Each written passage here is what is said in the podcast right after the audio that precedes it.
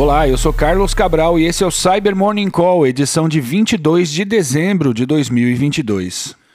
Pesquisadores da Grupo IB publicaram um relatório ontem sobre um trojan bancário para Android, conhecido como Godfather, o qual tem afetado usuários de mais de 400 aplicativos de instituições financeiras e de criptomoedas em 16 países.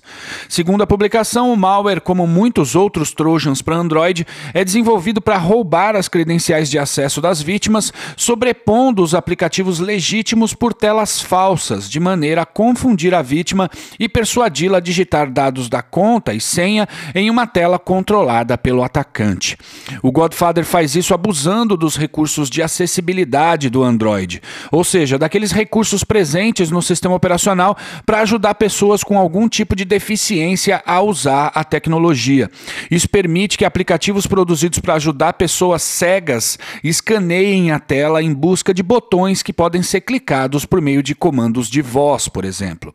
No entanto, criminosos usam essas funcionalidades para outras coisas, como monitorar o que está acontecendo na tela do aparelho, de modo que caso alguma tela específica surja, ele possa invocar sua tela falsa e colocá-la em cima da verdadeira. Então, quando você estiver instalando um aplicativo para Android e ele pedir o acesso a recursos de acessibilidade, sobretudo se for um app que conceitualmente não precisa disso, por exemplo, um aplicativo de lanterna, isso pode ser um indicativo de que o app é malicioso. O Godfather possui funcionalidades para que seus controladores gravem vídeos do que está acontecendo na tela do aparelho da vítima, extraiam tudo o que é digitado nele e tenham acesso a SMS e chamadas feitas pela vítima, dentre outras coisas. Os pesquisadores ainda afirmam que o Godfather é um sucessor do Anubis, outro trojan bancário que teve seu código-fonte vazado em um fórum do Underground em janeiro de 2019. O malware vem sendo distribuído a outros criminosos no modelo de malware as a service. E ontem a Bleeping Computer tornou público um comunicado enviado pela Okta aos seus clientes, afirmando que a empresa sofreu um incidente de segurança em que o código-fonte do seu produto foi comprometido. A Okta é fabricante de soluções de autenticação e de gestão de identidades e acessos, ou seja, de produtos que são usados por empresas para determinar quem pode ter acesso ao quê, o que torna um incidente algo bastante sério. O ataque teria afetado o repositório da empresa no GitHub, o qual foi acessado por adversários no início desse mês. A empresa afirma que o caso se limitou ao roubo do código-fonte e que dados dos clientes não foram afetados pelo incidente. E o FBI postou um alerta ontem sobre campanhas abusando do mercado de publicidade digital e de mecanismos de busca para disseminação de código malicioso e roubo de credenciais de acesso.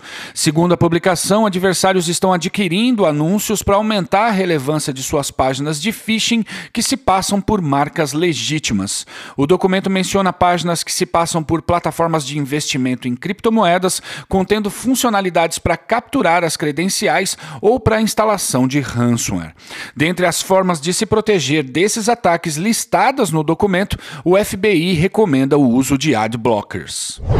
E a Microsoft afirmou em relatório ontem que a botnet ZeroBot foi atualizada de modo a aumentar sua capacidade de infectar novos dispositivos. No centro dessa mudança recente estão exploits que abusam de vulnerabilidades conhecidas no Apache. Essa nova versão da ZeroBot ainda adicionou novos mecanismos para turbinar ataques de DDoS. A ameaça é recente, estando em desenvolvimento ativo pelo menos desde novembro e visando principalmente dispositivos IoT, incluindo firewalls, roteadores e câmeras. O processo de propagação da ZeroBot ocorre por meio de ataques de força bruta em dispositivos vulneráveis expostos à internet, com configurações inseguras e que usam credenciais padrão ou senhas fracas. O malware tenta acessar equipamentos usando uma combinação de 8 nomes de usuários comuns e 130 senhas por meio de acessos SSH e Telnet nas portas 23 e 2323. Também ocorrem tentativas de conexão por meio das portas 80, 8080 e 8888. A atualização detectada pela Microsoft adiciona novos exploits ao arsenal do malware, de modo que ele passa a atacar 7 novos tipos de dispositivos e software, incluindo os servidores Apache e Apache Spark desatualizados. Por fim, nossos colegas do Team Cymru publicaram um artigo ontem detalhando o protocolo BackConnect, utilizado pela ameaça IcedID. O IcedID é um trojan originalmente documentado em 2017 e que durante todo esse tempo tem sido usado em ataques com motivação financeira, tendo inclusive sendo observado em campanhas operadas por grandes organizações criminosas como o Emotet e o TrickBot. Segundo os pesquisadores, o protocolo BackConnect é usado após o comprometimento inicial da máquina da vítima e permite que os adversários usem o dispositivo atacado como um proxy, de modo a dificultar a detecção de sua atividade. Além disso, o BackConnect possui módulos do VNC que permitem o acesso remoto aos sistemas atacados. Após uma análise do tráfego associado à infraestrutura de comando e controle do BackConnect, os pesquisadores acreditam que existem pelo menos 2 operadores gerenciando a infraestrutura da ameaça na Moldávia ou na Ucrânia.